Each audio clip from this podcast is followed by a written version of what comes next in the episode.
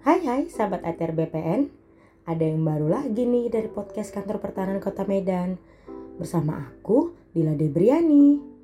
Di podcast kali ini Aku bakal ngebahas salah satu kegiatan yang ada di kantor pertahanan kota Medan Yaitu sertifikat pengganti karena hilang.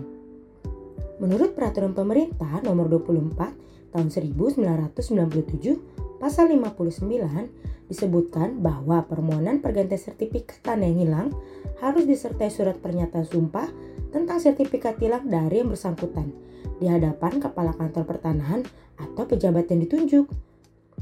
Kemudian membuat pengumuman kehilangan satu kali dalam salah satu surat kabar. Dan apabila ada pengajuan keberatan atas penerbitan sertifikat pengganti dari pihak lain, maka dapat disampaikan dalam waktu 30 hari sejak hari pengumuman. Setelah kita ketahui peraturannya, kita masuk yuk ke bagian persyaratannya. Persyaratan apa aja sih harus dilengkapi untuk mengurus sertifikat tilang kalian? Ini dia nih persyaratannya. Yang pertama, fotokopi KTP pemegang hak. Kedua, surat kuasa. Ketiga, fotokopi sertifikat tanah hilang. Keempat, surat tanda lapor kehilangan dari kepolisian setempat. Kelima, formulir permohonan penerbitan kembali sertifikat tanah yang ditandatangani oleh pemilik tanah atau pemegang kuasa di atas materai.